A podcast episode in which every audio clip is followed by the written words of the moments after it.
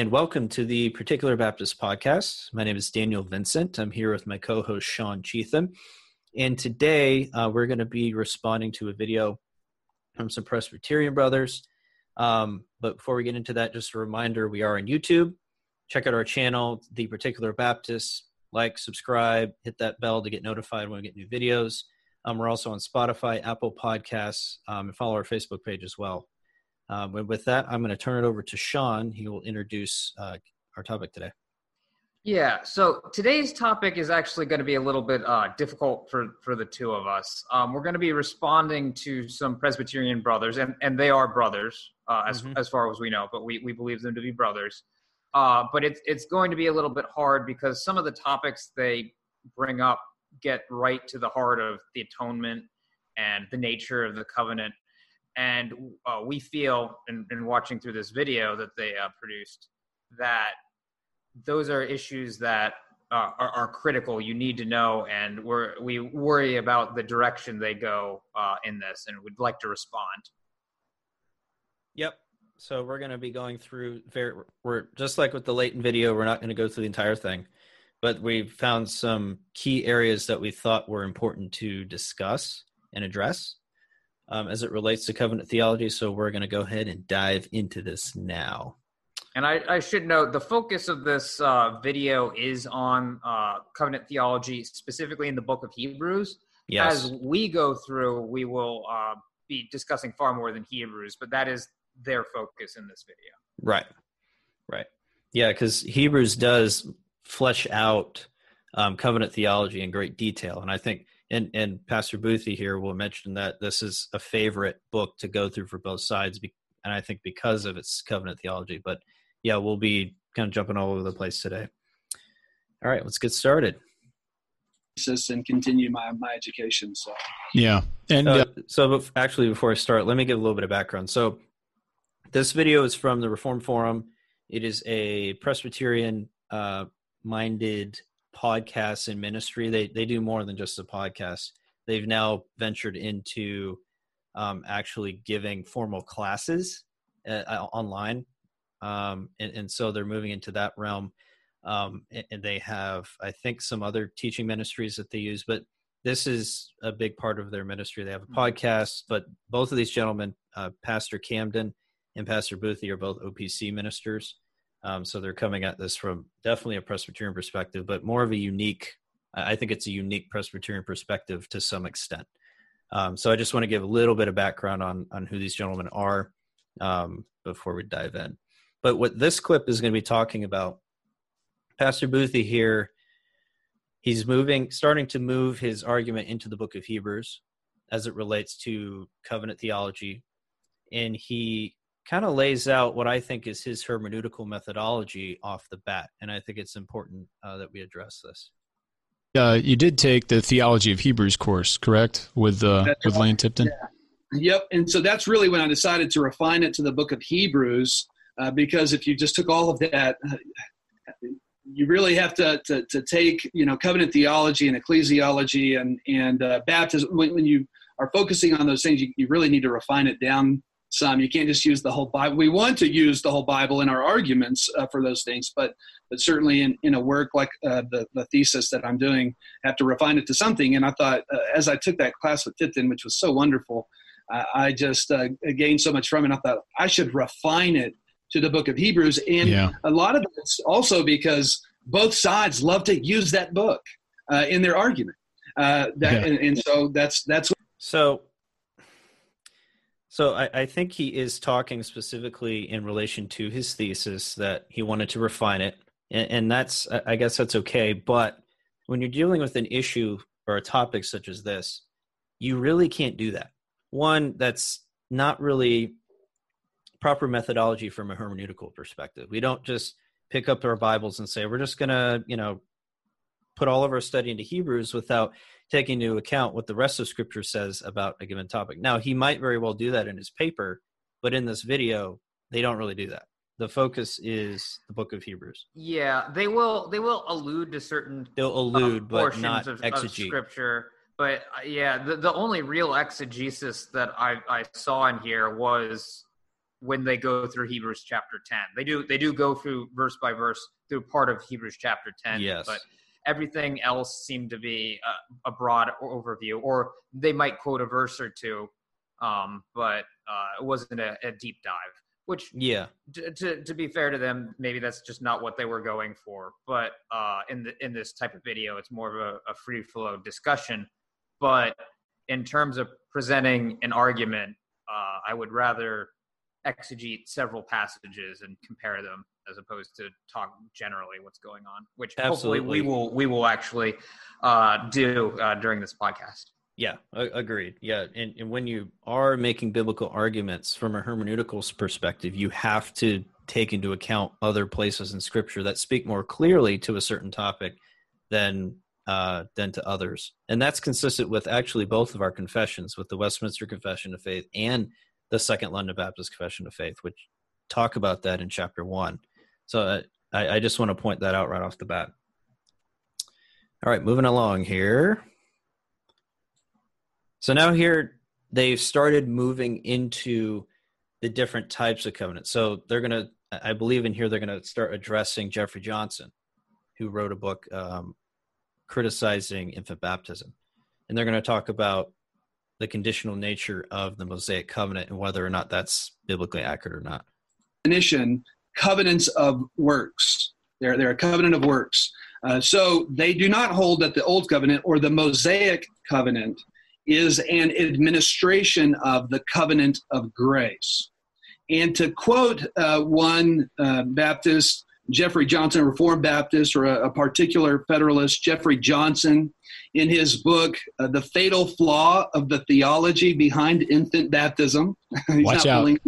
Yeah. Any punches on that one. Sure. Uh, but he, he writes the old covenant was not a covenant of grace because it was not rooted in grace, nor did it promise or dispense grace to its participants.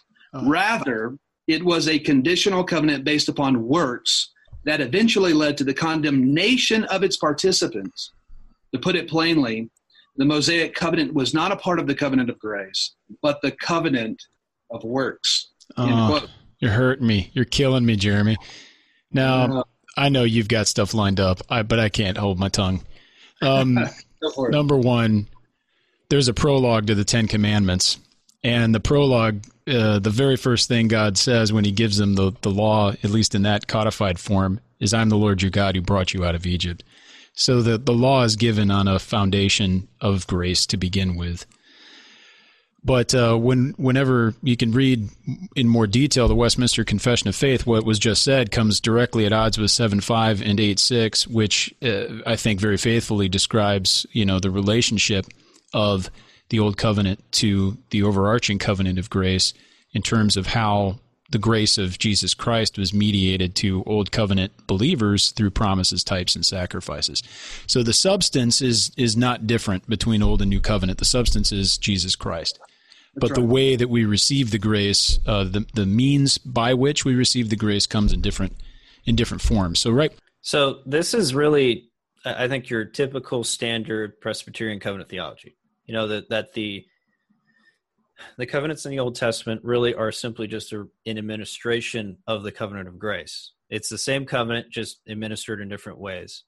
And they, and uh, Pastor Camden here mentions Westminster Confession of Faith, uh, chapter seven, paragraph five, which says, "This covenant was differently administered in the time of the law, and in the time of the gospel, and under the law it was administered by promises, prophecies, sacrifices, circumcision, and the Paschal Lamb." and other types and ordinances delivered to the people of the Jews, all forsifying, for signifying, excuse me, Christ to come, which were for that time sufficient and efficacious through the operation of the Spirit to instruct and build up the elect in faith in the promised Messiah, by whom they had full remission of sins and eternal salvation, and is called the Old Testament. So you can see that it's really an administration from their perspective While we would say, and this is from the Second London Baptist Confession of Faith, we would say, quote, this covenant is revealed in the gospel, the new covenant. First of all, to Adam in the promise of salvation by the seed of the woman, that's Genesis 3:15, and afterwards by farther steps until the full discovery thereof was completed in the New Testament, and is founded in the eternal covenant transaction that was between the Father and the Son about the redemption of the elect. And it is alone by the grace of this covenant that all the posterity of fallen Adam that ever were saved and obtained life and blessed immortality, man being now utterly incapable of acceptance with God upon those terms in which Adam stood in a state of innocency. So we can see the difference here. We, as particular Baptists, would hold that it's simply a uh, revelation of the new covenant over time, promised back through Adam, because we do not believe that the new covenant comes or that a covenant is ratified um, without blood. It was promised to, to Adam of what would come. While Presbyterians say that this is um, just readministered, that, that the covenant exists, but it's readministered through these different uh, types and symbols. Now, they also say, they also talk about, um, you know, the Mosaic covenant not being a covenant works. Uh, we believe that is not biblical if you look in Deuteronomy chapter 8, which is three chapters after the Ten Commandments were given, which is the Old Covenant, there's warnings and there are blessings. For instance, if you look in, cha- in verse 6 of chapter 8, um, it says, So you shall keep the commandments of the Lord your God by walking in his ways and by fearing him. For the Lord your God is bringing you into a good land, in a land of brooks of water of fountains and springs flowing out in the valleys and hills, a land of wheat and barley, of vines and fig trees and pomegranates, a land of olive trees and honey, a land in which you will eat bread without scarcity, in which you will lack nothing, a land whose stones are iron. Out of those hills you can dig copper, and you shall eat and be full, and shall bless the Lord your God for the uh, for the land He has given you. So you can see blessings for obedience, and then you see the the uh, the opposite of that down in starting in verse 18 you shall remember the lord your god for it is he who gives you the power to get wealth. And and it says in verse 19 if you forget the lord your god and go after other gods and serve them and worship him i solemnly warn you today that you shall surely perish. So there is this conditional nature of the covenant.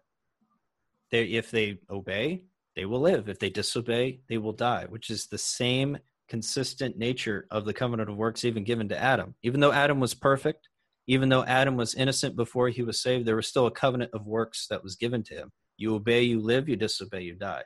And you can see the same parallel here. Yeah, I would like to to bring up one aspect uh, that uh, Pastor uh, was it Camden uh, brought up in regards to the Mosaic covenant uh, he brings up the fact that in the Ten Commandments it says that uh, God brought them out of the land of Egypt, and says this proves in some sense that it's a covenant of grace. And I think this illustrates really the, the contrast between our two positions because that happened before the covenant was enacted. The, the giving of the law, sure, references a gracious act by God, but it yes. is not a part of that covenant. Right. And what we're saying is when we call the Mosaic covenant a covenant of works and not a covenant of grace, not that God cannot be gracious to his people while they are under this covenant, but that it's not coming through the covenant. It is a covenant of works. Yes. Uh, and going off what Dan said in, in Deuteronomy, I've got a couple other uh, passages I want to bring up. Uh, Deuteronomy 27 26. Cursed be he that confirmeth not all the words of this, this law to do them, and all the people shall say, Amen. Amen. Yep. So th- there's a curse upon everyone because who is going to be able to keep this this law? And in case somebody might try to make the argument that no, this isn't actually part of the covenant, it says uh, later, uh, chapter 29, verse 1, but it, it is still in the same context. These are the words of the covenant which the Lord commanded Moses to make with the children of Israel in the land of Moab, besides the covenant which he made with them in Horeb. So these are the words of the covenant that you uh, have to keep every portion of the law, or you're under a curse. And you shall all, be perfect as I am perfect, right? Exactly. Yeah. Yeah. Leviticus. Um, and you shall love uh you shall love the Lord your God with all your heart, mind, mm-hmm. strength. So yep, it's it's it's all there and who who's done this. And that this is the point that Paul brings up in uh, Galatians uh, chapter three, starting in verse ten. For as many are of the works of the law are under the curse, for it is written, "Cursed is everyone who does not continue in all things which are written in the book of the law to do them." but no but that no one is justified by the law in the sight of God is evident for the just shall live by faith yet the law is not of faith but the man who does them shall live by them Christ has redeemed us from the curse of the law having become a curse for us for it is written cursed is everyone who hangs on a tree that the blessing of Abraham might come upon the Gentiles in Christ Jesus that we might receive the promise of the spirit through faith so Paul's argument is no, the law isn't of faith, and that's why the law condemns. The Mosaic covenant can only condemn you. Right. It cannot give you uh, grace. God gives grace even to people under the Mosaic covenant, but it is not salvific grace because of the covenant. Yeah, um, and this is really a difference that you see between how the new the new and the old are, are described. The old requires the person to keep that covenant. The new does not the new require uh, shows that God is working through all of it. Um, if you go to Hebrews eight, um, beginning in verse uh, uh, eight, for he finds fault with them when he says, "Behold, the days are coming," declares the Lord, when I will establish a new covenant with the house of Israel and with the house of Judah, not like the covenant that I made with their fathers on the day. Uh, and this is funny when I took them out of the land of Egypt, out uh, out of the land of Egypt for and why? Because they did not continue in my covenant. It was conditional upon them obeying it. It was a covenant of works. And then he contrasts it, verse 10 For this is the covenant that I will make with the house of Israel, declares the Lord. I, that is God, will put my law in their minds, into their minds, and write them on their hearts, and I will be their God, and they shall be my people. So we see God doing all of the work in the new covenant in terms of keeping it. And we, we would say that would be Christ fulfilling the law on our behalf. Christ is satisfying those requirements that were found under the old law, and we are no longer obligated to keep any conditions under the new law because those have been done for us already in Jesus Christ. And God is the one who initiates, and God is the one who works because the Israelites, they broke the old covenant. They couldn't keep God's law perfectly.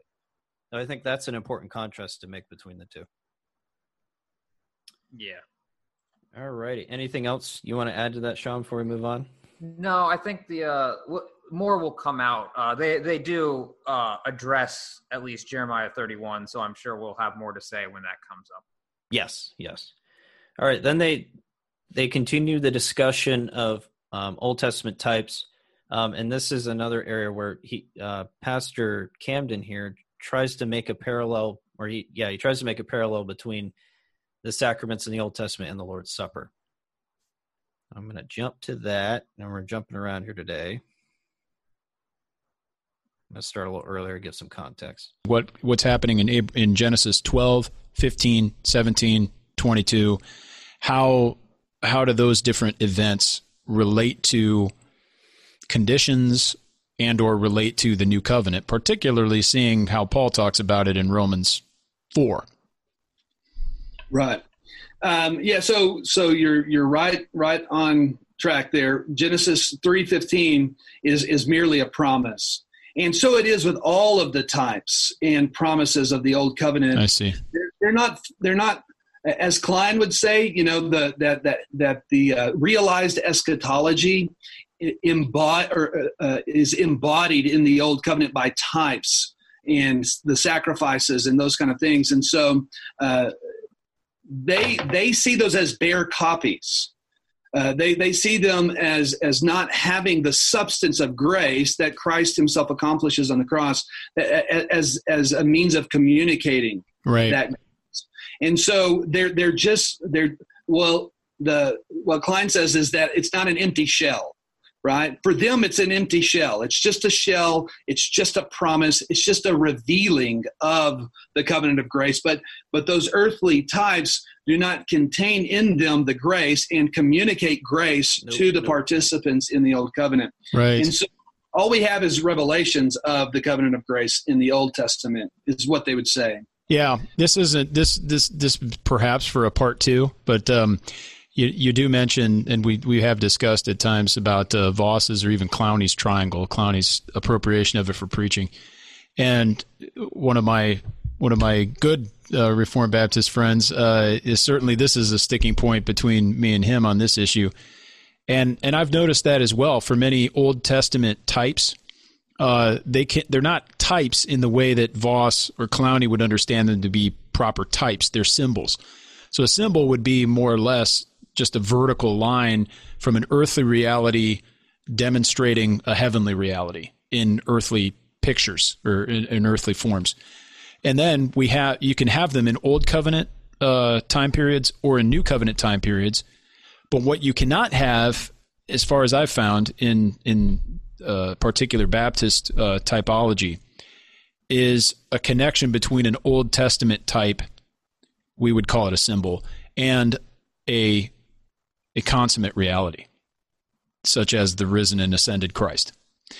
And so, whereas we would see circumcision pointing forward to Christ's circumcision on the cross, or we would see the sacrificial system, you know, even the blood of bulls and goats not being able to save in its own right, but it would have a sacramental effect, a communication of grace in which those who participated in Old Testament sacrifices by faith, they too would be receiving uh, the, the grace of the risen Christ, even though Christ hadn't even been incarnate yet. Just as we, through participation in the Lord's Supper, if we participate by grace through faith in the proper way, according to the word of the Lord, then we're receiving a benefit, uh, the grace of, of Christ, uh, through ordinary means. So I, I, think this is not a very good parallel. And, and the reason why is because the nature of the Lord's Supper is not for those who who who do not follow Christ. The the nature of the Lord's Supper is for those who profess the name of Christ, who have true faith in him and rest in him alone for their salvation. And those actually who eat in disobedience and rebellion are cursed by it. There there is a there there's a sense where a curse is brought upon them. Paul told Christians not to eat with without cleansing themselves. And those who eat with with sin in their hearts, and that would include unbelievers, um, would be certainly uh, cursed because of that. However, the the Old Testament types of of the ceremonial sacrifices, those were performed by a mixed community. Those who were living in unbelief and those who were living in faith. And so, it, you can't really take a ceremony or a, a sacramental system, if you will, that was meant for believers, which is the Lord's Supper, under the new covenant, as Jesus said, in his blood, and apply that to a mixed community um, of those uh, who reject Christ in unbelief and say, well, this is for everybody in the same way that it was under the old covenant. I, so I think that falls into a category error um, and is not really uh, not really um, communicating his uh, his argument properly. I also think there's a significant problem here. He he didn't define what type of grace he was referring to, but if yeah. it's the same grace of the the new covenant, are we talking about saving grace? And all of a sudden, saving grace is coming through uh, the old covenant sacraments. They seem to imply case, that.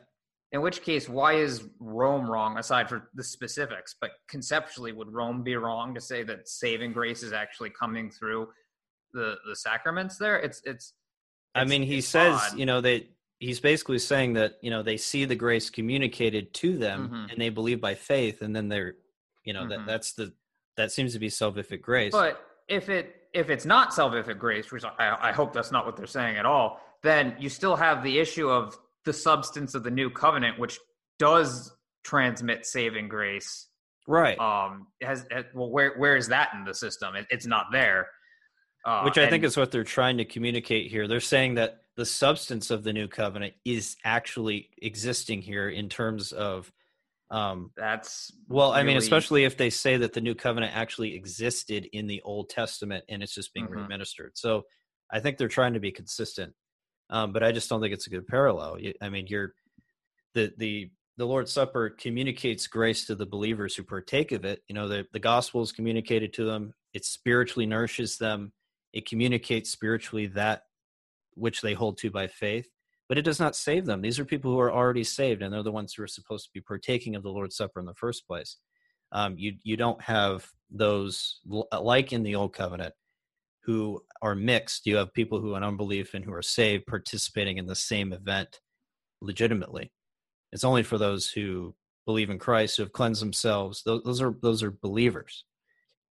Um, so yeah, I think that there is a sense where he is communi- he is saying that somehow salvific grace is being communicated here. There, there's no other way to be consistent with that if you're holding that the covenant of grace existed in one way or another in the yeah, Old if, it, if it's the the same grace of the same underlying covenant, just administered differently, then it. it that's what you're left with. That's yeah. what you're left with, and that's a problem. And that's a problem. Otherwise, uh, yeah, yeah, it doesn't explain how people are, are saved under the uh, the old covenant. Um, right.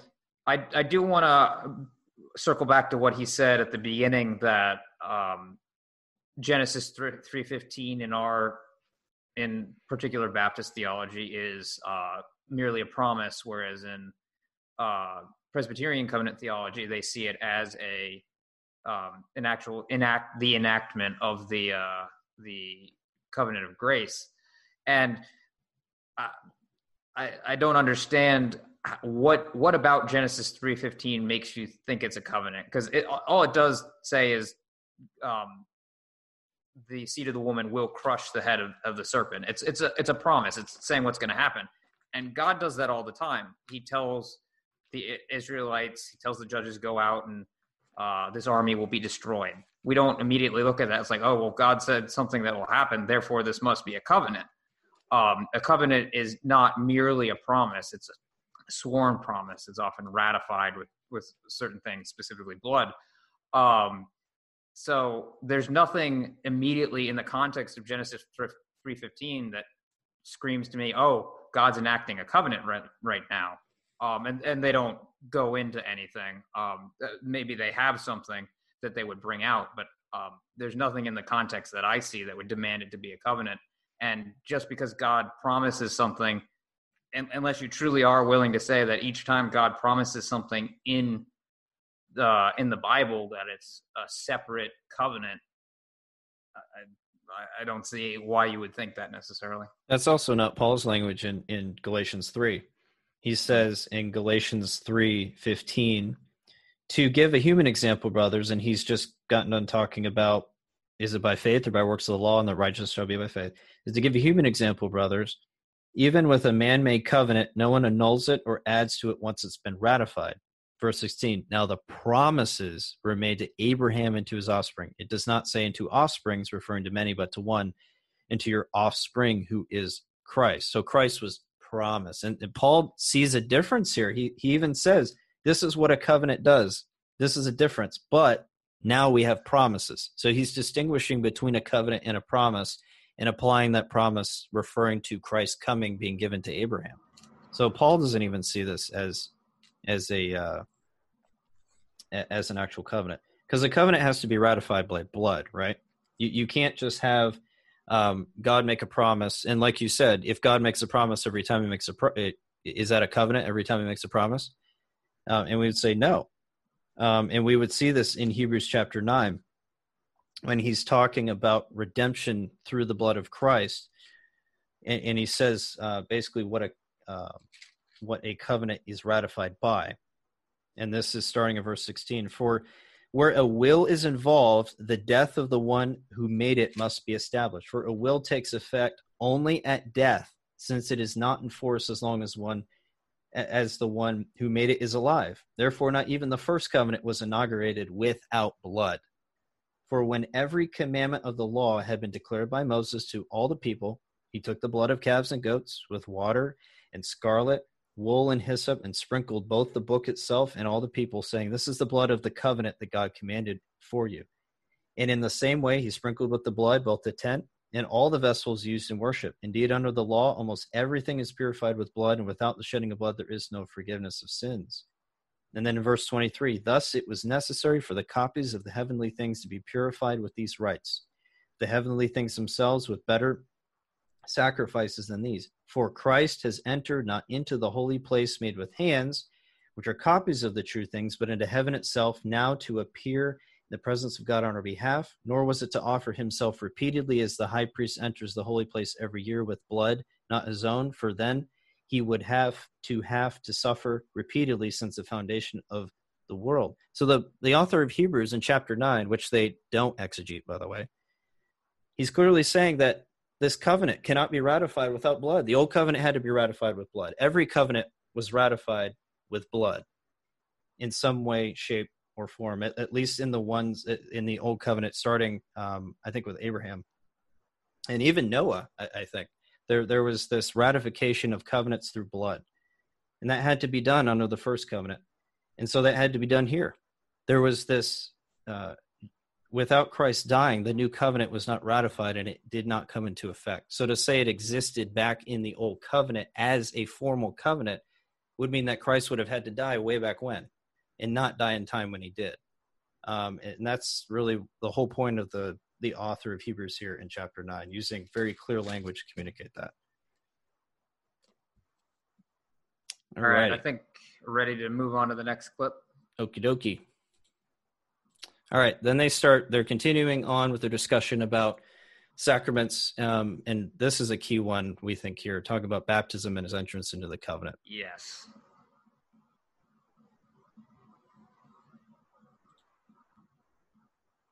Holy place on earth, but into the holy, the most holy place in the heavenly places, and then brings us with him, uh, clothed in in his uh, further clothing of a glorified body.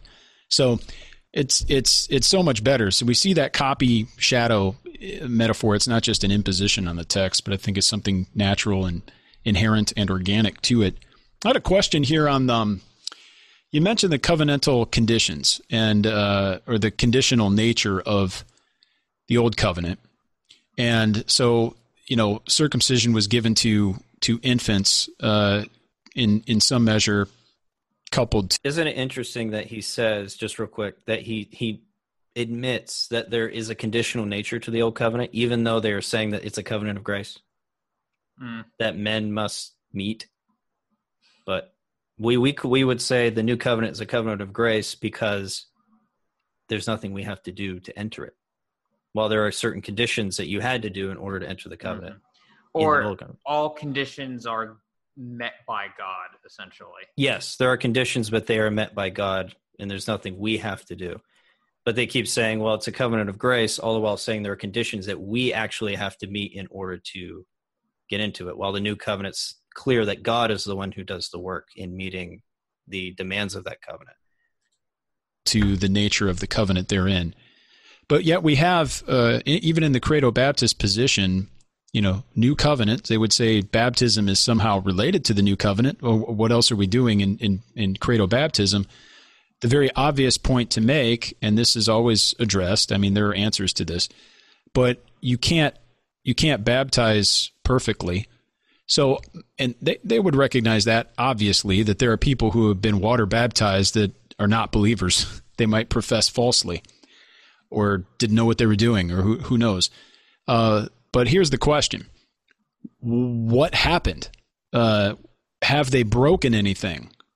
Uh, or is the water baptism I, I, guess the nature of my question is is it a sign of the covenant and if it is a sign of covenant membership how does it actually relate to real covenant membership then yes so uh, I think that they would say um, that, uh, as you mentioned, we, we can't know for sure whether or not someone is truly regenerate or not. But we, we look for the profession of faith and, and uh, then we'll allow them to, to be baptized based upon that.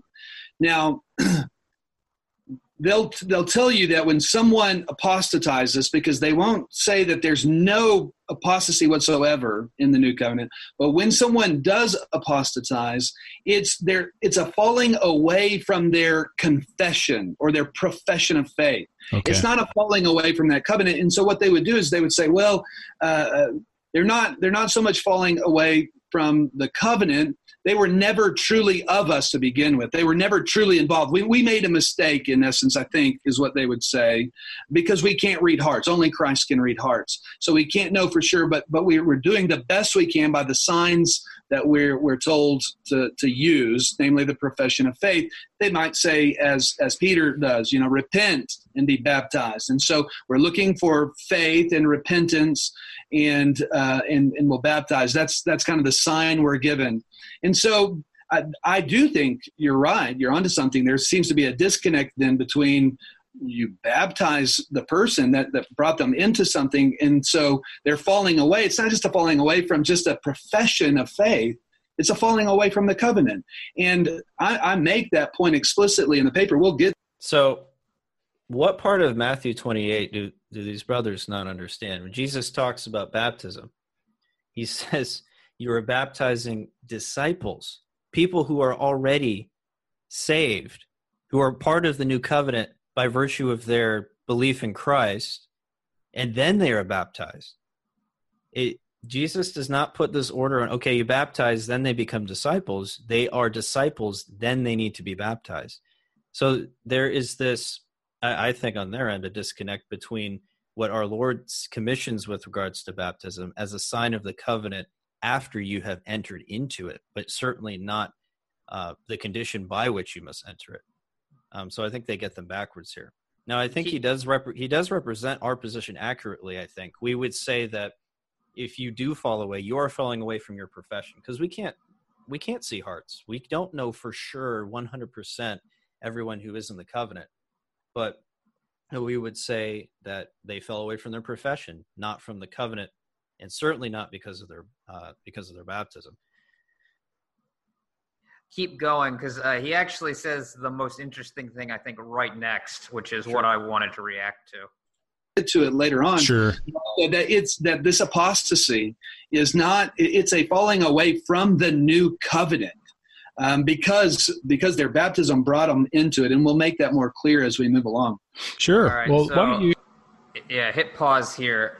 What he just said was baptism brings you into the new covenant and uh, that would be what we have uh, a, major problem with. Uh, baptism does not bring you into the new covenant, and um, it's actually sort of ironic coming from a Presbyterian perspective because they're they're the ones that want to tie circumcision so closely to baptism that it's it's almost a one for one, or maybe it is even a one for one parallel, depending on how they would articulate it. Uh, but in the old covenant baptism didn't make you a member of the old covenant. And I have I have several uh, passages I, I want to go through to basically prove that point. Um, so where I would want to go first is actually Joshua chapter five. You mean um, you mean circumcision? Oh, what did I say? Baptism. You said baptism, yeah. Oh, sorry. Yeah, it's a. Uh, sorry, circumcision did not put you into the old covenant. It did not. Um, and there's there's several passages that will demonstrate this. Um, Joshua chapter five, the Israelites that are currently in the land have to be circumcised because they weren't circumcised. So starting at verse two, at that time the Lord said to Joshua, "Make flint knives for yourselves and circumcise the sons of Israel again the second time." So Joshua made flint knives for himself and circumcised the sons of Israel at the hills of at the hills of the foreskins. And this is the reason why Joshua circumcised them. All the people who came out of Egypt who were males, all the men of war, had died in the wilderness on the way after they had come out of Egypt.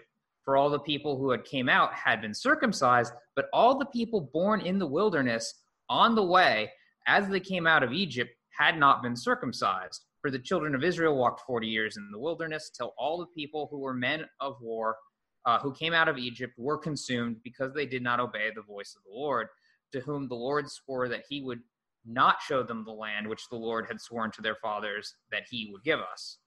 Um, and it, it, continues on, but it, just reiterates that these people were not circumcised. So my question is, were were they members of the covenant already? Because the covenant had been ratified all the way at the end of Deuteronomy. We we read some of the the portions of that earlier. Um, so obviously they're, they're in the covenant. Um, I'll, I'll, even read a, a little bit from uh, Deuteronomy chapter 29, starting at verse 10. All of you uh, stand today before the Lord your God, your leaders and your tribes and your elders and your officers, all the men of Israel, your little ones and your wives also, the stranger who is in your camp, from the one who cuts your wood to the one who draws your water, that you may enter into the into covenant with the Lord your God and into his oath, which the Lord your God makes with you today, that he may establish you today as a people for himself, and that he may be God to you, just as he has spoken to you, and just as he has sworn to your fathers, Abraham, Isaac, and Jacob. I make this covenant and this oath not with you alone, but with him who stands here with us today before the Lord our God, as well as with him who is not with here with us today. So the covenant has already been ratified. The people have gone into the land. In Joshua, they're already in the land. They've just crossed over. Uh, they're, they're, they've gone with the Ark of the Covenant, and yet they're not circumcised, and yet they're in the new covenant, or sorry, the old covenant. And even in this portion from Deuteronomy, it makes it plain that he's making the uh, covenant with people that aren't there today, i.e., descendants. Um, so the descendants are in the uh, old covenant, regardless of whether or not they've been circumcised. And this is actually even evident from the Abrahamic covenant, because in the giving of uh, the sign of circumcision in Genesis uh, chapter 17, verse 14, it says, And the uncircumcised male child who is not circumcised in the flesh of his foreskin, that person shall be cut off from his people. He has broken my covenant. So if circumcision is the entrance into the covenant, how could he have broken the covenant if he hasn't entered into it yet? It's, it's impossible. So the point is that circumcision is not the entrance into the covenant. And for someone who wants to parallel that to baptism, then they should not believe baptism is entrance into the covenant either. And so it, it's very it's it's a very interesting uh, uh, thought. But what is it that actually enters into enters you into the new covenant because this is critical right we cannot get this right. part wrong right. Uh, if you don't know how you come into the, the new covenant or how people do come into the new covenant people might get confused and think they're in the new covenant when they're not and that is that is very dangerous it's dangerous uh, people think they're safe and they're not uh, you are you actually are uh, entered into the new covenant by circumcision funnily enough but it's circumcision of the heart. Right. That that is that is the true circumcision that enters you into the new covenant. Which is what physical circumcision was pointing to all along. was pointing to, but didn't actually just because you were circumcised didn't mean you were regenerate. If you are right. circumcised of the heart, you will be regenerate. That's exactly right. Are, it, it, that's what that means. So it, it is critical, and that's that's why this is one of the reasons why we did this podcast today. Uh, this is a critical issue enter how how one enters into the new covenant is not something that can be glossed over. While we, we do think these these uh, brothers are brothers, this is a very important issue. Absolutely, absolutely, because and I, I think we'll be talking about this a little bit later. This we're going to start talking about the blood of the covenant of the new covenant, and they're going to try and parallel that in the same exact way with the Old Testament sacrifices. And I think there's this desire among our Presbyterian brothers. They're trying to draw these exact one to apples to apples comparisons between elements of the old covenant, elements of the new, that they end up uh, falling into these pitfalls. And this is why we have to not take the mentality of Pastor Boothie in the beginning of focusing so much on one area of scripture that we neglect the others. Even if you're not trying to, you can't do that with this topic. This topic is one that requires us to look at all of Scripture and what has Scripture clearly said about this topic and use that to inform the less clear. Again, that's a standard that we, in both of our confessions, that we hold to explicitly. So we have to utilize that, and I think that's that's what we're trying to do here today. We're trying to show from other places in Scripture that speak very clearly on the natures of of the covenant, using explicit language about the covenant and the conditions thereof to help inform our understanding of the Bible's covenant theology. Okie dokie. Well, let's move on. I, I think this next clip here is is uh 30 35 is basically saying the same thing. So let's move on to 38. 38 minute mark here. And again, we're we're jumping around. Um, we're just hitting the important points here. Let's start a little early to give some context, so to speak, uh, in Christ. But but what, that's not the point of the author of Hebrews. He is not trying to say it's already begun but but uh, not fully there. He's trying to say that the rest uh, of, of the promised eternal inheritance. We haven't arrived there. Just as Israel hadn't arrived yet in Canaan uh, while they were in the wilderness, so too we're we're in the wilderness, and, and so there the Sabbath rest still remains. Yeah, they were delivered from slavery, but they weren't yet yes. in the promised land. That's right. Yeah, absolutely. There's a couple of minor points I think that would be would be helpful to draw out of Hebrews three and four. Um, uh, that, that, that might challenge the notion of Israel under the Mosaic covenant being under a covenant of works. Um, first of all, I, I, think it's really helpful to, to point out how Israel is not only spoken of as not entering the land of Canaan because of disobedience, but also if you look at chapter 3, verse 19, it says that they were unable to enter because of what? Unbelief. Mm believe. They had the, the, the author says they had the good news preached to them, just as we have. But they didn't, that first generation did not enter because of unbelief. Now, if it only spoke of disobedience, then we might go, okay, well, that seems to suggest more of a covenant of works. But he goes on also to talk about faith, and I think that implies uh, necessarily along with it uh, a notion of grace and being under a, an administration of grace because it's it's not only by by works or, or by disobedience that they didn't enter but namely because they, they didn't enter because of a lack of faith. And so if you also look um, at uh, uh, chapter 4 verse 11 and building off of what we just said, it says that we under the new covenant can fail to enter God's rest by the same sort of disobedience. Correct. And so disobedience is is is suggesting, as a uh, maybe a particular Federalist would say, disobedience. Their failure to enter because of disobedience is showing they're under a covenant of works. Well, does that mean that we then are under a covenant of works and right. can fail to enter the the promised eternal inheritance, God's rest? because of disobedience? Mm-hmm. Of course not. And I, I, think we have to recognize then what type of disobedience or obedience was required of them. So I think this goes back to having a proper hermeneutic and, and understanding who is the writer of Hebrews talking to. Now, I, I was talking with Sean about this earlier. R.C. Sproul does not appear who is who was a Presbyterian, a prominent Presbyterian, did not hold to this view. He did not as it appears from uh, looking at the Reformation Study Bible, who we, he was the general editor of. He says in his note on chapter Hebrews 3, verses 12 and 13, he says, The author addresses his readers in terms of their confession of faith as brothers, yet also recognizes that some within the Christian fellowship may have an evil, unbelieving heart. Christ saves completely those who come to God through him, but Christians must guard their own and each other's endurance by encouraging one another as the author does throughout this letter. So he's addressing those based on their confession. He's not the writer is not assuming that they are all within the new covenant and there, there's this mixture. He's assume he's just calling them brothers based on their confession, knowing that there are those who have a confession of faith that will fall away or that could fall away. And we don't believe in a hypothetical mm-hmm. falling away, as they will um, talk about before. We believe in actual apostasy. We believe Hebrews 6 means what it says when it talks about those who fall away. But we don't believe and we reject that those who are truly saved and who truly have faith in Christ will um, will not fall away. We we or they will fall away. We believe wholeheartedly that those who believe in Christ will persevere to the end. And then, as we're going to talk about in Hebrews 8, 9, and 10, um, what is the nature of the atonement and what does Christ's mediation of that sacri- of, of the new covenant mean for those who are under the covenant? Is it soteriological as it uh, as it includes everybody, or is it really talking about a mixed community?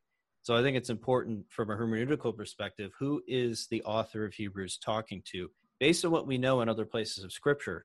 Also here, obviously as well, but taking all of Scripture into account, who is he talking to based on what we know about the atonement, based on what we know about salvation, the elect, etc.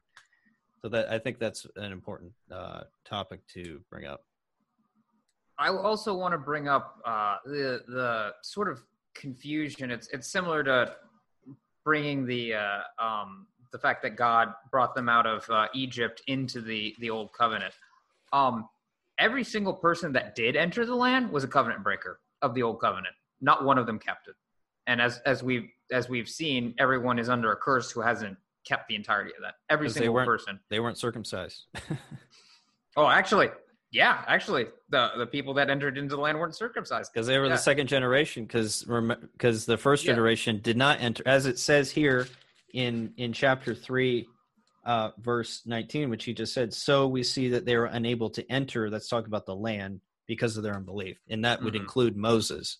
Mm-hmm. Um, but yeah, so this would have been the second generation that had broken the covenant and was not keeping the the covenant because they weren't circumcised at least in in that sense. So mm-hmm. yeah they they had all broken it. So my question would be then wh- why does anybody enter into the land? And it is because of grace obviously. Has to be because they, they failed to keep the covenant. Right. But is that the grace of the mosaic covenant that allowed them to enter into the land i would i would say no god is being gracious he's letting uh, some of them enter into the land but not because of their not because of the keeping of the Mosaic covenant. It has nothing to do with the Mosaic covenant. If you want to attach it to any covenant, it's it's the promise to Abraham. But it's not because of their keeping the covenant that allowed them to enter into the land, which is what he's saying for the parallel to the New, New Testament church. You have to keep the covenant in order to be en- enter the, the the true promised land uh, the true rest that God gives. Um, and we, we see this in, in other times during uh, the history, uh, during uh, biblical history as well. David commits adultery. The penalty under the Mosaic law for adultery is death. Mm-hmm. Capital punishment. And yet, and yet God does not tell. Um, oh, who's the prophet? Is it Nathan? Nathan does not tell Nathan to go and make sure that David's killed. Well, what what's going on here? Isn't he he, he broke the covenant? He's a covenant breaker. Shouldn't he get the result of that the, the broken covenant? The answer is no, because of grace, but that grace is being applied outside of the Mosaic covenant. The Mosaic covenant only says David needs to die. God gives grace. It's in spite of it. It's in spite of it. God gives grace and that grace is actually still dependent upon the coming sacrifice of Christ. God's, in a sense, writing a, writing a check. It'll need to be cashed at some point. Right. But the atonement for David's sin under the Mosaic covenant will be achieved by the new covenant. It's not present in the old covenant. That substance is not there. The Mosaic covenant can only condemn.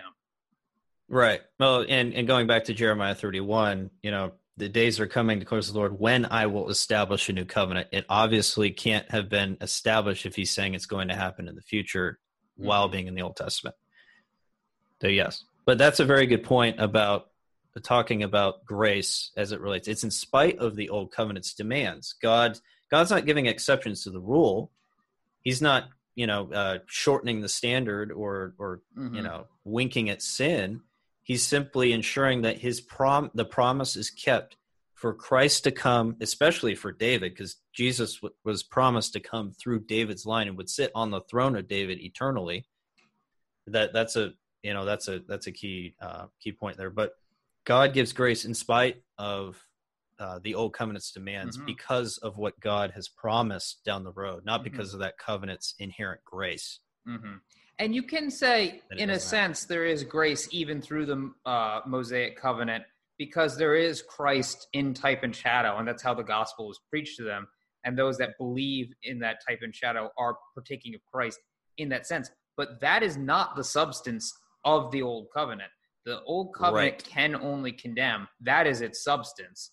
If there's a, a typological aspect that is gracious, but that's not the substance of that covenant. Right, and that's what Paul talks about in, in the book of Romans, the law condemning and that the law reveals sin. The law isn't bad, but it kills you. He talks about this in Romans 7. You know, it, in the law I died.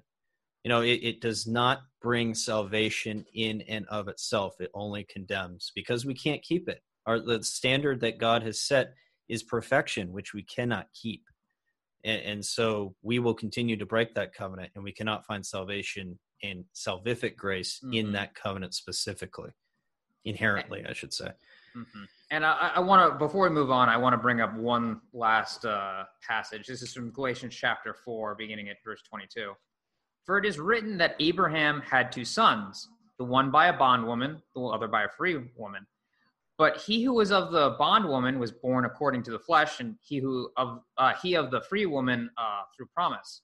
Which things are symbolic, for these are two covenants: one from Mount Sinai, which gives birth to bondage, which is Hagar. For this Hagar is Mount Sinai in Arabia, and corresponds to Jerusalem, which now is, and is in bondage with her children but the Jerusalem above is free, which is the mother of us all. For it is written, Rejoice, O barren, you who did, do not bear, break forth and shout, you who are not in labor. For the desolate has many, chil- many more children than she who has a husband. Now we, brethren, as Isaac was, are children of promise. But as he who was born according to the flesh then persecuted him who was born according to the Spirit, even so it is now. Nevertheless, what does the scripture say? Cast out the bondwoman and her son for the son of the bondwoman shall not be heir with the son of the free woman. So then, brethren, we are not children of the bondwoman, but of the free. So Paul here is saying there are two covenants. One corresponds to Mount Sinai, and one is what they're in now. Uh, the one according to uh, that corresponds to Mount Sinai has to be the Mosaic covenant. That's where the law was right. given. Yep. And he's saying this covenant puts you into slavery, but the new covenant doesn't uh, because its mm. promises are, are, are different. So how can you say that the substance of these two are the same? No, I've, I've said it multiple times and it has to be reiterated. The old covenant, the Mosaic covenant, can only condemn you. It cannot give you, in of itself, the grace by which you would be saved. Yep, that's um, amen. Yep, and then it's alluded to here how one going back to how does one enter into the the new covenant.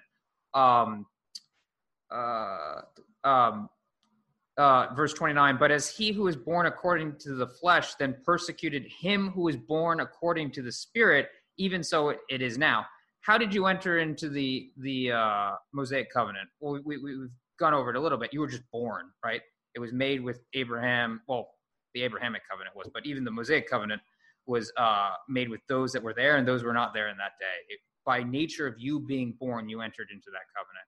And in a sense, you enter into the new covenant also by being born, but not of physical, not uh, according to the flesh, right? But uh, being born of the Spirit, being born of God. That is your entrance into the new covenant. Yeah. So there are certainly parallels between the two. We would absolutely agree with that, but there, there's no one-to-one comparison in terms of functionality necessarily. Um, and I think that again, that's where I think the error of our Presbyterian brothers is there's this there tries to be such a strong parallel between the two that they miss the that their substances of those covenants are completely different. And their purposes are completely different. Yep. Okie dokie moving on here.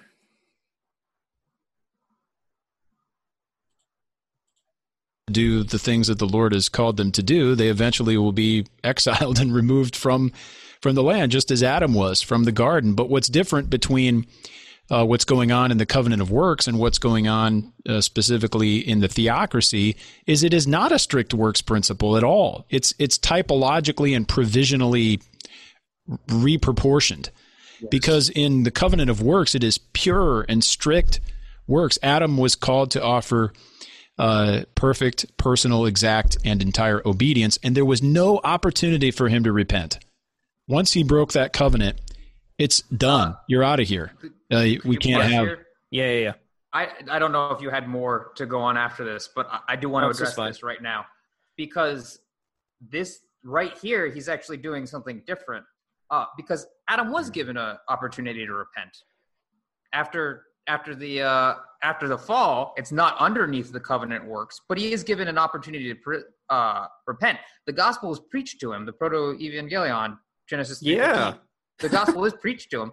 Now, I don't think Scripture says clearly whether or not he did repent. Um, so I wouldn't say that he was saved, but he didn't die immediately and go to hell. He was he was given the opportunity to repent. Um, similarly, yes, we do see. Oh, and I think actually he's going to go into this. So maybe uh, continue playing it. Actually. Yeah, Uh, and it's very interesting that Genesis 3:15 which they say is the new covenant we would say is the promise Adam and I think that we can say safely that Adam believed in Christ and he believed in the covenant. I, I don't think he would have remained um, being the important figure that he was in scripture and and uh, being an unbeliever. But yeah he did have the opportunity to repent. Look here's what's going to come Eve and Adam. You're your descendant. He's going to your uh, the seed of the woman is going to crush the head of the serpent.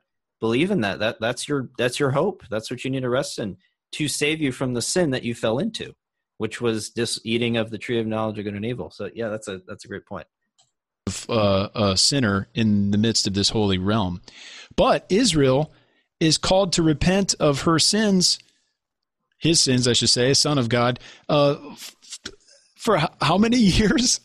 and they're they're sent the prophets time and time again, prosecuting this covenantal case against them, but yet giving them opportunity to repent and return to the Lord and to be forgiven. This is not a a, a conditional works uh, covenant simpliciter. It can't be. So yeah, I don't know if you had uh, more after this, but that, that was what I wanted. Uh, what I wanted to get to. Yes, Israel was constantly given opportunities to repent. Absolutely. Does that come from the substance of the Mosaic covenant, though? No. Just like Adam was given an opportunity to repent, even though he had already ruined his chances under the covenant of works that he was under, same with uh, Israel. They they failed. They broke the covenant, and yet they're still given an opportunity to repent, not unto keeping the Mosaic law perfectly now on, as as if they could even do that. Right uh, they were still given uh, the opportunity to repent, but that's coming from something different other than the substance of the Mosaic covenant.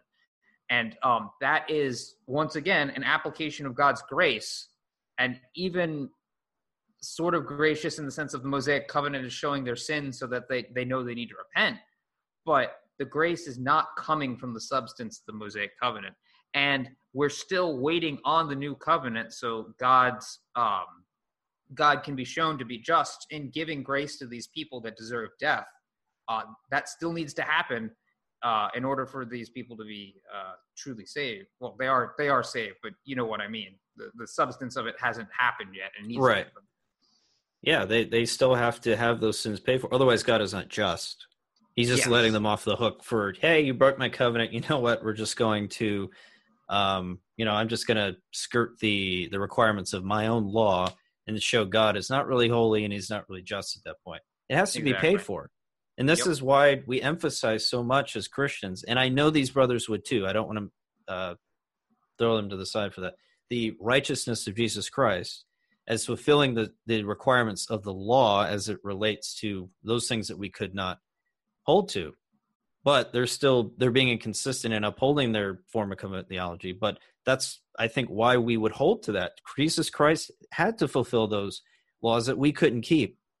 We could not keep them. And so I think it's very important that we we understand it in that fashion. The grace that was given was on the basis of what was to come, not because of the inherence of uh, the substance of the covenant of works of the Mosaic covenant, the Abrahamic covenant, you name it. It was because of the grace that was to come.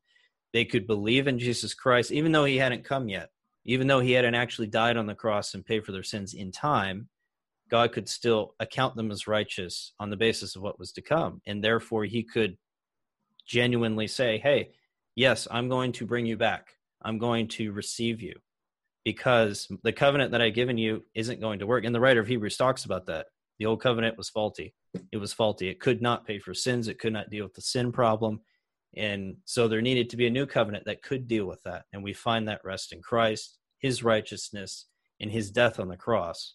Um, and that's what, you know, we're going to talk about that a little bit later about Christ's atonement as it relates to that. But um, yeah, that, that's a great point. That's a great point. All righty. So let's move on here. Now, this next clip we're going to play, um, this was so when we started talking about this, Reformed Forum had put out a clip that included what we're going to play here. At least uh, I think it has all of it in here. And it addresses the wilderness nature of Israel and tries to parallel that with the church today. And this is what kind of got us into thinking, okay, you know, is this something we can respond to? Um, so this is kind of what kicked this discussion off from our end, anyways. Sure, I got the right section here. Community to Israel in the wilderness. Uh, why would he use that time in Israel's history when apostasy from the covenant was a very real possibility to illustrate the present situation of the church? Uh, I think that the, the that he situates the church in the wilderness experience analogous to Israel's time of sojourning. I think that renders suspect from the very beginning uh, the Credo Baptist interpretation of, of Jeremiah 31, for example, that they're a regenerate only community. Because wh- why why in Israel's history when they they could fall away from the covenant, why would that be the illustration for us under the new covenant when when no one can fall away from the new covenant? And so the wilderness really helps us because just as Psalm 95 said, the wilderness is a time of testing for the people of God. No matter what context you're in, wilderness always implies the testing. The testing of what? The testing of faith. And your uh, you have wilderness works that will come out of your faith. And that's what we, we're to, to demonstrate. In fact, in chapter 4, verse 10, he says, Whoever enters God's rest, that is, whoever enters I think what he's saying, whoever enters the paradise of the new heavens, new earth, will rest from his works as God did from his. Oh, so we do have works.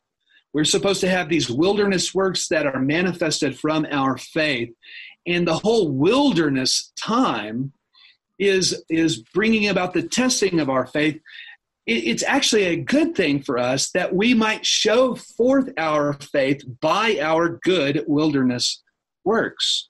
And so, so we got to understand the life setting because that's that's going to shape then the paraenetic uh, thrust of right. the book of Hebrews. The exhortation, right? Yeah. That, so this is going back to I, I, think it's Hebrews chapter three, verses starting in verse seven, right? Where he talks um, about um, um, if you hear his voice, don't harden his hearts as they did in the mm. rebellion on the day of testing in the wilderness, where your fathers put me to the test and and saw my works for 40 years. Therefore, I was provoked with that generation and said they mm-hmm. would go astray in their hearts. So, do you want to uh, address that, John? Yeah, I'll, I'll always start it off. Um, there's an implicit assumption that uh, because he's basically assuming that the people being referred to here are definitely in the new covenant, and we would we would just oh, not yeah. we would not agree. Yep. We don't even reading through Hebrews three and four. I don't see that coming out and then you contrast it with a the rest of scripture and even b the rest of the book of hebrews um the, it, it's not an it's not a possible interpretation uh he he seemed his, his hermeneutic seems to be okay there's a parallel and he, he, he didn't read through the text but he's he and he did correctly identify there is a parallel but he's a parallel there's a parallel here it has to be a covenant for covenant parallel. Right. And we would we would disagree. We would say that no, it's a visible people of God for visible people of God parallel. There's nothing in the context that I see that demands it be, oh, he's he's talking about being in the new the the new covenant here. But the parallel is, hey, in the visible people of God, people fell away in the wilderness, and we know people are going to fall away in this wilderness um, uh, in the new covenant era. That doesn't mean they were in the new covenant. If we have promises of the new covenant that every single person in it will be regenerate, will be saved, that we know, okay, that person fell. Well, they may have been in the visible people of God.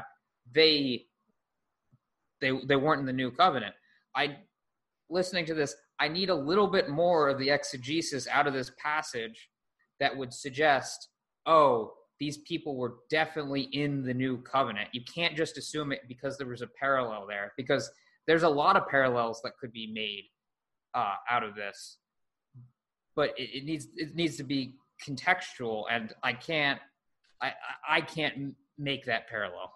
Yeah, especially what we see in in chapters eight, nine, and ten, and, and maybe we can take this time to talk about this for a 2nd mm-hmm. um, you know, chapter 8 lays out that the old covenant was faulty. It does not save, it does not deal with the problem of sin. Um, and it you know it says in verse six, you know that then the old as the covenant he mediates is better since it is acting a better promise for what the for if that first covenant had been faultless, there would have been no uh, occasion to look for a second. So you know he's starting to lay out what the new covenant is. Then he quotes Jeremiah 31, which we've already exegeted. In speaking of the new covenant, he makes the first one obsolete, and what is becoming obsolete is grow and growing old is ready to vanish away. So basically, when Jeremiah declared that the new covenant was coming, the old covenant was as good as dead, so to speak. It, it was basically it, it was so sure that it was going to happen; it was as good as dead. But then we see what the new covenant entails in terms of its purpose. So Christ comes on the scene. He ratifies the new covenant, as we talked about in chapter 9, through his blood, because a covenant has to be ratified through death.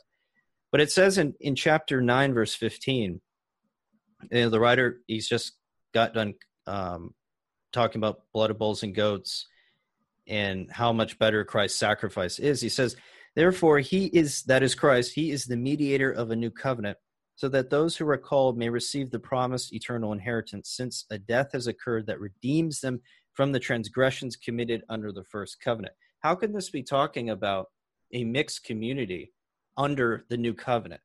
When it's clearly talked about here, Christ is now the mediator of this new covenant through his blood, and what he has accomplished is redemption and forgiveness of sins. That cannot be applying that cannot be applied to those who fall away. And I think these brothers would absolutely agree with that, that Christ, and we would agree with this, Christ only died for the elect. How in the world could his, um, how could the world could through his death, his work on the cross, achieve eternal salvation for those who fall away? And this is why we can say that chapter three and four are not talking about a mixed, an actual mixed covenant community. We would say it's a mixed community based on their profession or confession of faith. Um, and I think that's where the parallel is being made, as you said, Sean. But we have to, again, we have to take all of Scripture. We have to uh, follow the uh, the author's argument. We can't just say, well, you know, it looks like this right here, and this is where we're going to mm-hmm. go with this. And we have to take all of the author's arguments. What is he talking about? I mean, chapters eight, nine, and at least the probably the first half of chapter ten are expounding upon the new covenant. Here's what the new covenant means it's Christ mediating for his people, securing eternal redemption, becoming the great high priest that he is in place of what the old high priest would do. Christ is now, through his once for all sacrifice, now the mediator of that covenant. Christ doesn't mediate for people who fall away or people who are vetted out through um, this wilderness period, so to speak. So, again, a, a proper hermeneutical understanding is key to having a proper understanding of biblical covenant theology. It's absolutely crucial. Yeah. All righty. Moving along here. How many clips? More clips do we have there, Dan? Two or three? Three. Three. Three. All yep. right. So we are nearing the end. Yeah. Sorry, guys. Long episode today, but important. Yes, important. And and this is you know we're by no means giving an exhaustive overview of covenant theology but we're we're hitting some of the main I think key differences between our Presbyterian brethren and, and these uh, and and particular Baptist covenant theology. Now there are some nuances I think that were uh, that these a, brothers have that I don't think mm-hmm. represents mainstream Presbyterianism, but um, a lot of what they talk about, I think, represents mm-hmm. mainstream Presbyterianism. And we should actually also say that we are 1689 Federalists. There is a, yes. another form of Reformed Baptist covenant theology, which is actually from what I can tell, uh, closer, a lot closer to the Presbyterian form. Uh, but when we speak, we are purely representing 1689 federalism. We're not uh, yes, saying we're, where we 100% speak for all Reformed Baptists as a whole. Right. Particular Baptist understanding of the warnings is it merely hypothetical that these are? Yeah, it's it's it's a warning meant to meant to exhort and encourage, but it's not something that could actually happen. Right. I, I, don't know that there's one view that the the particular Baptist would have on this. I think some do hold to a hypothetical uh, warning, saying. So, Sean, have you ever heard of any Reformed Baptists holding to a hypothetical warning or hypothetical falling away? I, I can't. Um, I am not aware, and I'm I'm willing to be corrected, but I I've never so not aware of that actually happening. Maybe I can't I can't think of anyone specifically. I, I will say for myself, in some sense, it's a hypothetical warning, but it's not merely a hypothetical warning. Like the elect are going to see the warning, and that is the means by which they will persevere we, we understand that uh, God yes used means to call us into the faith, but somehow it sort of gets lost in that God would use means to keep us in the faith. Yeah, he seems to imply that there are particular Baptists who think that the warnings are merely hypothetical. Yeah, yeah, and w- w- the the warnings are not merely hypothetical. There is a, a real apostasy. We just don't think it's apostasy from the new covenant. Right. That well, he gives the warning, and it's effectual because it will cause the elect in the New Covenant Church, uh, the warning will, will, will help them not to fall away. But it's a hypothetical situation in that it can't really happen. Uh, because someone who's elect, we agree, someone who's truly elect can't fall away. Right. But they say because because that can't happen, uh, it's just a hypothetical warning uh, directed at at the elect to, to to bolster their faith and to to, to help uh, them to to go on to maturity and so on and so forth. Um, I think they would probably also say it's you know for any unbeliever who may be hearing the warning, you know, it's also good for them. But some hold to the hypothetical. Others might just say, well, it's it's a it's a warning, and people can fall away. But, but they're not people in the new covenant. Again, they're superficially attached, so to speak, or uh, but they're not truly in the new right. covenant. They're not truly of us and so uh, it's it's it's meant to be addressed to to uh, people outside of the covenant community who may be hearing. They they might uh, have given an initial profession, but they could fall away because they're not they're not really in the covenant anyway. So yeah, that would be really what we would yeah. hold to, and that's what our confession actually holds to. Um, in chapter twenty six, paragraph three, it says.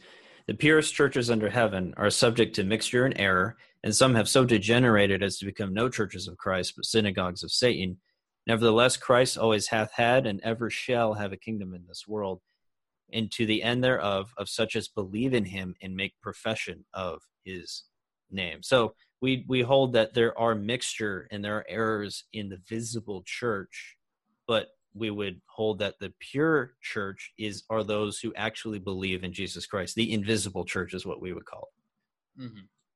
So just wanted yeah. to point that out. All righty. Next clip. We are almost done, everybody. Almost done. All right. Now they, and I'll just preamble this. Now they start getting into talking about Jeremiah 31. Again, they don't actually exegete Jeremiah 31. They they kind of talk about it a little bit, um, but we think that that this is important.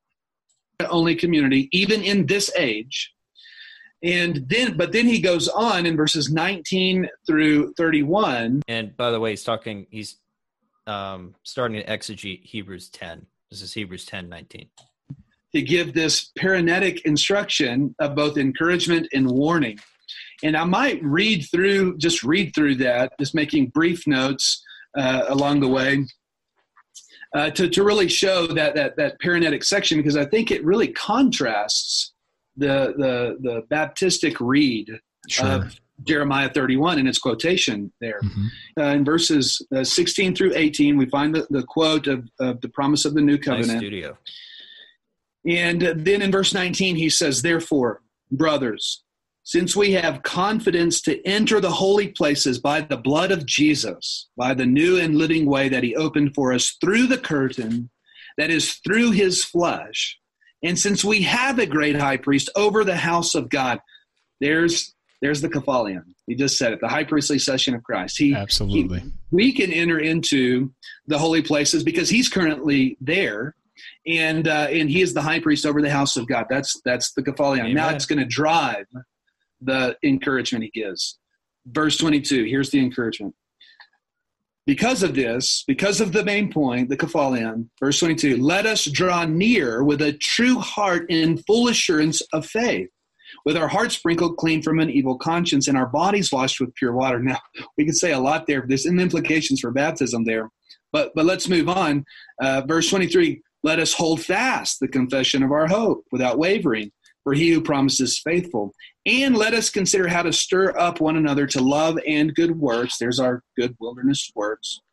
Not neglecting to meet together, as is the habit of some, but encouraging one another, and all the more as you see the day drawing near. So, so you see there the the the, the paraenetic encouragement based upon the, the the main point that comes out of the main point. But then there's the, the the flip side of the paraenetic coin, the warnings. That's where he goes to in verse 26 and following.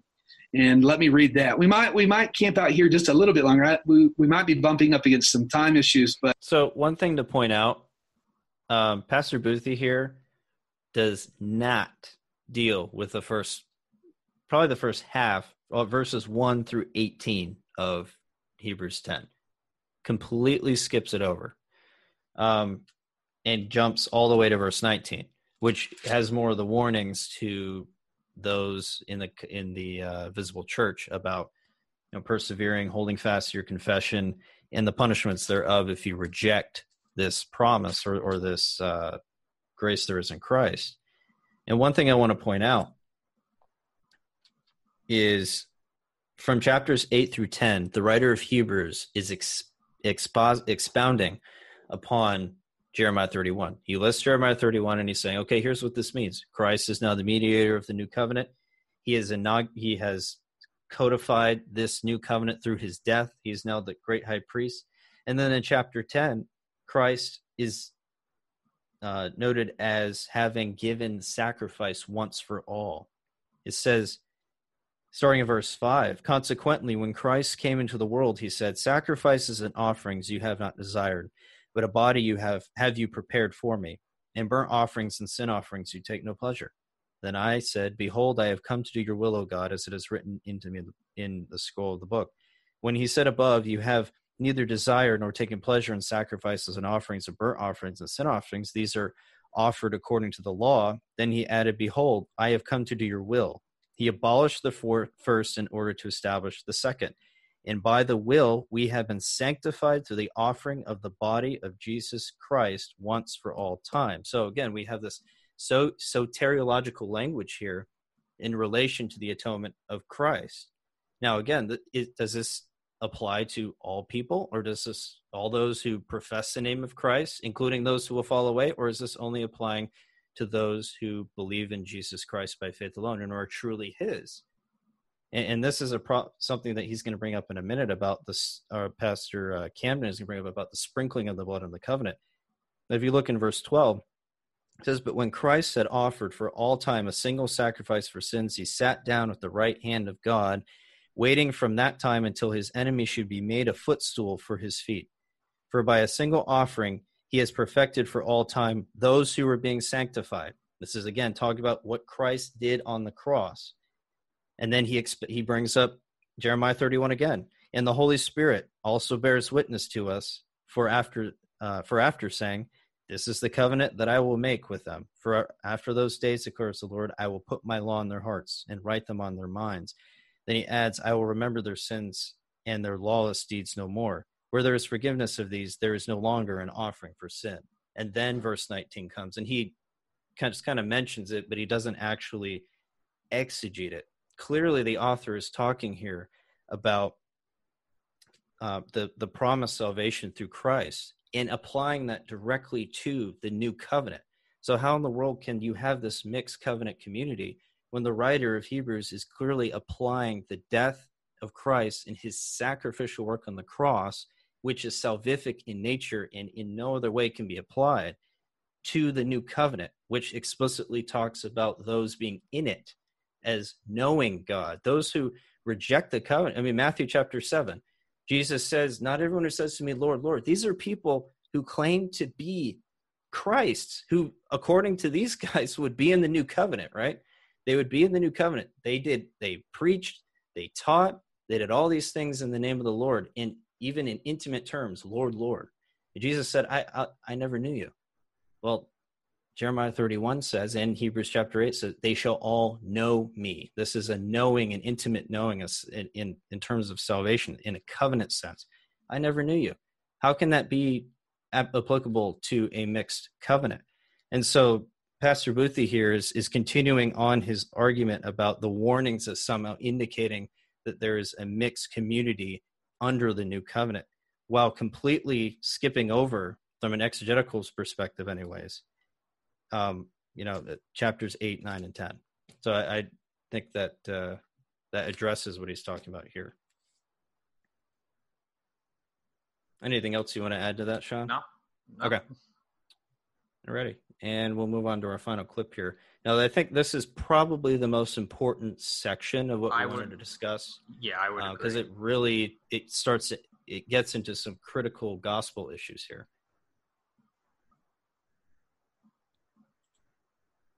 Which we'll, we'll we'll discuss. But you see here that there is covenant curses. You know, uh, contra what what uh, Jeffries was saying that I quoted earlier, uh, where he said there is no curse in the new covenant. No, the author of Hebrews is telling us the curse is heightened. On account of the fulfillment of Christ, there's no longer a sacrifice that remains, and the curse is heightened. Now, you you will experience the very eternal wrath of God. That's that's the heightening of the curse function of the new covenant. And then he goes on to explain the attitude. You want to know what sinning uh, deliberately is after receiving the knowledge of the truth? He tells you in uh, verse uh, 20, 29. He says, How much worse punishment do you think will be deserved by the one who has trampled underfoot the Son of God, has profaned the blood of the covenant by which he was sanctified, and has outraged the Spirit of grace? And so uh, there, th- these are three participial clauses describing the attitude of one who, who falls away from the covenant or apostatizes. And um, so they're offenses against the person of Christ. They trample underfoot the Son of God. Uh, it, it's an offense against the work of Christ, the blood of the covenant that once sanctified this apostate, and then the Spirit of Christ, because they outraged the Spirit of grace.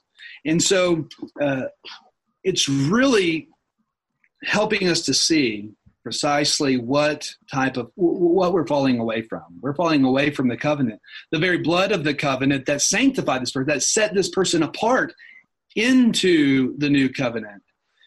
And um, that that one phrase there that one participial clause is really what got me onto uh, wanted me to write on hebrews uh, um, it, it's really astounding what's being said there because that phrase blood of the covenant is only used a few times in scripture and yeah, uh, they're the really important places. very very important places i won't talk about uh, all of them Right. here but he, the author uses it in the chapter before this one in chapter 9 and in chapter 9 he is quoting from exodus 24 which Yeah. is the ratification of the old covenant and the blood of the covenant which blood of bulls uh, being used as the blood of the covenant Right. was sprinkled upon the altar first and then it was sprinkled upon the people. And that order is significant because uh, sprinkling upon the altar first is is is really symbolizing the blood of the divine himself of course pointing forward to the incarnation uh, the the god man. But uh, god was present with his people at the altar israel had communion with their god at the altar. And so the blood being sprinkled there is to symbolize his own blood being spilt of course pointing forward to the incarnation.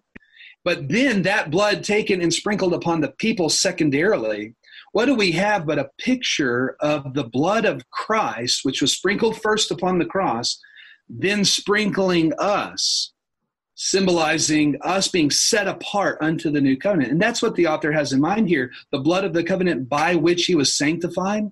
See, the, the, the old covenant, uh, Mosaic covenant ratification, the people being sprinkled with the blood, it was consecrating them. It was sanctifying them in a, in a consecrated manner, setting them apart unto the service of God. right. And our baptism symbolizes that. When you sprinkle someone, that's symbolizing the blood of Christ. It, it symbolizes many things, Yeah. but but one of the things is setting them apart unto the service of God. Right. And So I think that's implied here in what the author is is saying when he says they're now profaning or calling common the blood of the covenant that once sanctified them Right. set them apart under the service of God. So clearly, this person is is falling away from a. They're apostatizing from the covenant itself. They were set apart into this covenant. And so again, it's challenging the claim of the particular Baptist. Yeah, I think so. I mean, obviously, yeah, Jesus still uses that phrase "blood of the covenant" as well the, at the Lord's Supper when he, when he's when he institutes the new covenant, and then the the author of Hebrews picking up on it. But just to underscore exactly, except that had to do with his death, which well, we'll talk about in a second. What you said, but to put a point on it for for folks trying to follow along, the author of Hebrews is saying there are people who have been sprinkled with the blood of the covenant. The people have been sanctified by the blood of the covenant. That's right there in chapter 10 of Hebrews. He's talking to a New Testament church under the new covenant. And he's likening their blood sprinkling to the people in Exodus 24 who were also sprinkled with blood, but yet later on, uh, there was possibility for them to apostatize and to leave no, no, no. Can't say no enough on that one. Um, so this this is a problem because it goes to the heart of the atonement. Now, again, this is where, and I keep saying this, these brothers are trying so hard in Presbyterianism, they're trying so hard to make this apples to apples comparison. This is their hermeneutic. The the old covenant must in almost virtually every way be just like the new. And so in this case, they're talking about the blood of the sacrifices or the, the blood spilt under the old covenant being sprinkled on the people, sanctifying them and setting apart. So that the blood of Christ now under the new covenant sets those in the new covenant apart, which according to their view would be those who also can apostatize. And that's, we would say, no, one, as we just talked about and exegeted in Hebrews 9 and 10, Hebrews 9:15, therefore he is the mediator of a new covenant so that those who are called may receive the promised eternal inheritance since a death has occurred that redeems them from the transgressions committed under the first covenant. Did Jesus pay for the transgressions of those who apostatize? According to their view, yes. Yes. And well, I don't think they're I don't think they're trying to say that, mm. but if you were to take it to its logical conclusion, the blood of Jesus Christ is clearly in view here with regards to the writer of Hebrews. And so, if you're going to say that the blood of Christ, which is the blood of the new covenant, can be applied to those who fall away, meaning they ultimately never were saved, that implies a, a atonement for not just the elect, which is what they would say explicitly. These brothers, they would agree with us on that. That Christ only died for the elect. But in this case, in the new covenant, they seem to indicate that that is not the case. That those who apostatize have been sprinkled with the blood of the covenant, which is Christ's blood. And I think that that's dangerous. And I don't think that they are trying to to say that Christ died for you know those who fall away or those who are not saved. But I think that their thinking goes down that road with the the covenant theology that they've given, and you yeah. end up sounding very uh, very, uh, in a sense, Arminian, because an Arminian, in essence, would hold to this view, um, obviously at a bigger level than these brothers would. They're they're talking about it specifically in the realm of the New Covenant, but an Arminian would say, yeah, you know, it, it as it relates to everybody, Jesus did die for everybody. His blood atoned and was applied to everybody, even those who reject Christ. So it's very similar in that sense, um, and I think it's dangerous to go down that road. Yeah, because the author of Hebrews brings it up. The blood of bulls and goats cannot take away sins. Yes. Christ's can.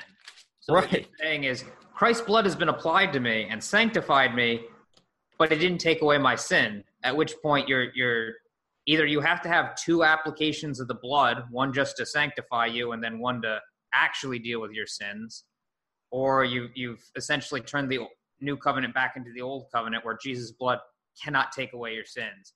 And, and that that's and the writer of Hebrews says in Hebrews 10 12, but when Christ had offered for all time a single sacrifice for sins, mm-hmm. waiting uh, from that time until his enemies should be made a footstool for his feet.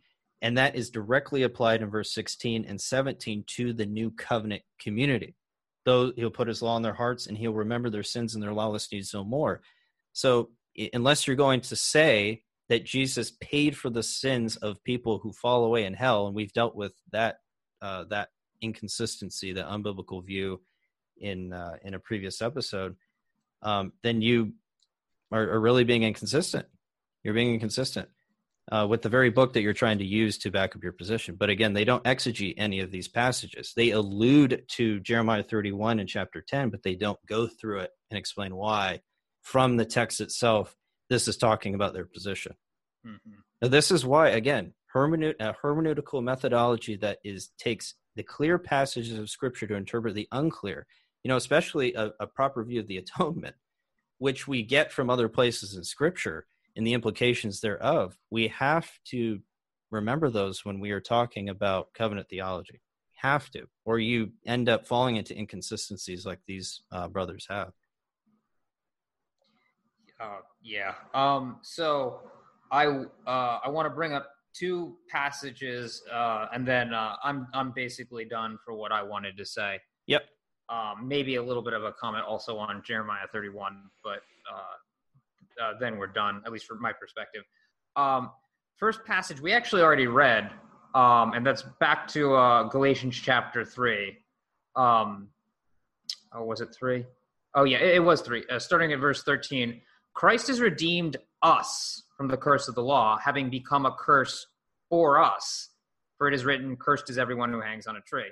And I, I guess I should have backed up a little bit, uh, starting verse 10. For as many are uh, as are of the works of the law are under the curse, for it is written, Cursed is everyone who does not continue in all the things which are written in the book of the law to do them. Uh, so he's, he's once again talking about the curse of the law. And then uh, Paul says, Christ has redeemed us from the curse of the law. Now, what does that mean? The us has to refer to him and the Galatians, the Galatians being Gentiles. So is Paul saying that in some sense, the curse, the covenant curse, because this was given in the context of the Mosaic covenant, is applied to the Gentiles? So can you have a covenant a curse applied to you that you're not a part of the covenant from which the curse comes from? And the answer, at least in this case, is is yes. Why? Because there's uh, excluding Christ, there was only one other way to be saved to get to heaven, and that's to keep the law perfectly. And right. that that was whether or not you were in that covenant or not. And the uh, Gentiles, they didn't even know about the covenant, let alone be able to keep it uh, in its entirety. So they have that curse applied to them, even though they're not members of the the the new covenant. So for um, Pastor Boothby to bring up covenant curses, well, you can have a curse associated with you that uh, for not keeping part of the covenant, but you're not even in the covenant. Like that, that's that's a, a real category of something to have. For the unbeliever, uh, for for somebody who is never a part of the new covenant, they can have this curse applied to them uh, that uh, they will never receive forgiveness of sins. There's no longer a sacrifice. They will go to sin. hell. Yeah, and that that brings me to the other passage I wanted to bring up, Matthew uh, 12, starting at verse 31, and this is in the context of talking about uh, the blasphemy of the Holy Spirit, the unforgivable sin. Therefore, I say to you, every sin and blasphemy will be forgiven men, but the blasphemy against the Spirit will not be forgiven men. Anyone who speaks a word against the Son of Man, it will be forgiven to him. But whoever speaks against the Holy Spirit, it will not be forgiven him, either in this age or in the age to come. So, my question is were the people he was talking to in the new covenant? Well, obviously not. Um, he's talking to the Pharisees. The Pharisees are not in the new covenant. But he's saying you can commit a sin now that will result in you never being forgiven. And as as Hebrews uh, says in um, in chapter ten, uh, where is it? Um, oh, where was it? Um, uh, there no longer remains a sacrifice for sin. Why, why can't uh, the Pharisees be saved if they blaspheme the Holy Spirit? Because th- there's no longer a sacrifice for sins for them. That doesn't mean they were in the new covenant. Uh, a, a curse can happen to someone who's not in the new covenant uh, because in this case, they profess to be the people of God and they had a level of knowledge. Um, mm-hmm. Just like as it says in verse 26 For if we sin willfully after having received the knowledge of truth, there no longer remains a sacrifice for sins. The Pharisees had a level of knowledge. They saw Jesus working his miracles, and for them to deny it was to sin against the, the Holy Spirit, who um, who uh, communicates truth, attributing his work to Satan. Yeah, exactly. So you don't have to be a part of the covenant to experience wrath from sinning against that covenant. You can be outside the covenant and sin against it. You can um, uh, you can look at the covenant, know what it is, like oh wow, forgiveness of sins, that's great, and walk away. And you may never have been in that covenant.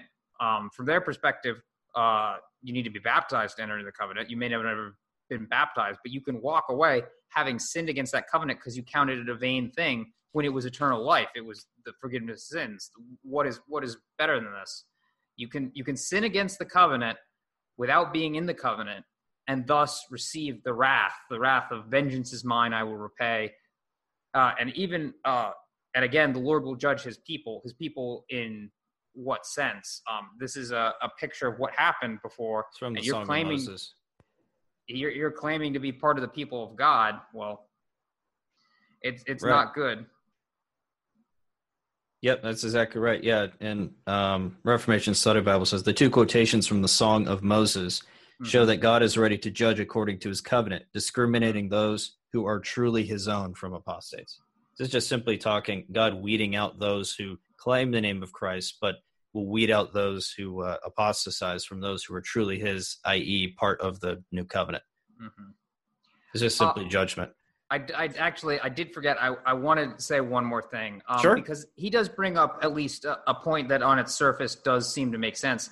Counted the blood of the covenant by which he was sanctified a common common thing. So we've already said that we don't believe that when the blood is applied to you, what um, that uh, you can uh, fall away because uh, we we do believe in a, a limited particular atonement. So what do we think is actually going on in this passage?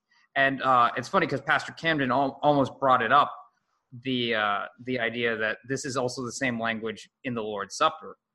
Uh, so my question mm-hmm. is, could you participate in the Lord's Supper and thus, in a sense, be sanctified because you're you're presenting yourself as uh, set apart for God uh, when you are not a member of the New Covenant? I'd have to say even the Presbyterians would have to admit this because you can have somebody walk into a congregation um, and profess to be a Christian and they weren't even baptized and partake. And for all the world knows that that person is uh, is um, is a a new covenant Christian, right? Um, and they're making profession that I I am sanctified. I've I've been set apart. I'm partaking of the Lord's blood, and uh, it's not true. So uh, it, we we believe it in that sense that um, just the mere saying of you're you're participating in it in a, in a sense is sanctifying if that makes sense. You might have a slightly different view dan. I don't know but that would be my thought about that. No uh, no I, I think that's true because the the lord's supper certainly does communicate the gospel to us and that's mm-hmm. exactly what our confession says. And it's i guess it would be sanctifying in that sense but not in, in the same sense as the Old Testament sacrifices, where it's communicating some sort of actual grace, as they seem to imply here. Um, I think there's a big difference between the two. People who are true believers are the ones who are supposed to be partaking in the Lord's Supper, not a mixed community. Um, mm-hmm. Even though we visibly can't necessarily uh, determine who those are 100%. Um, and that would be in relation to the visible church. So, yeah, I, I think that's consistent. All righty. All right. I know this. Thank you, everyone, for bearing with us. I know this was a long episode, but again, this is a topic that requires careful consideration, requires a lot of thought, a lot of exegesis, careful discussion. Um, and again, th- this is not meant to bash our Presbyterian brethren. They are our brothers, but we um, we think we should point out these significant differences. Uh, but thank you for joining us today, and Lord willing, we will be back next week. Um, have a great weekend. Have a good one.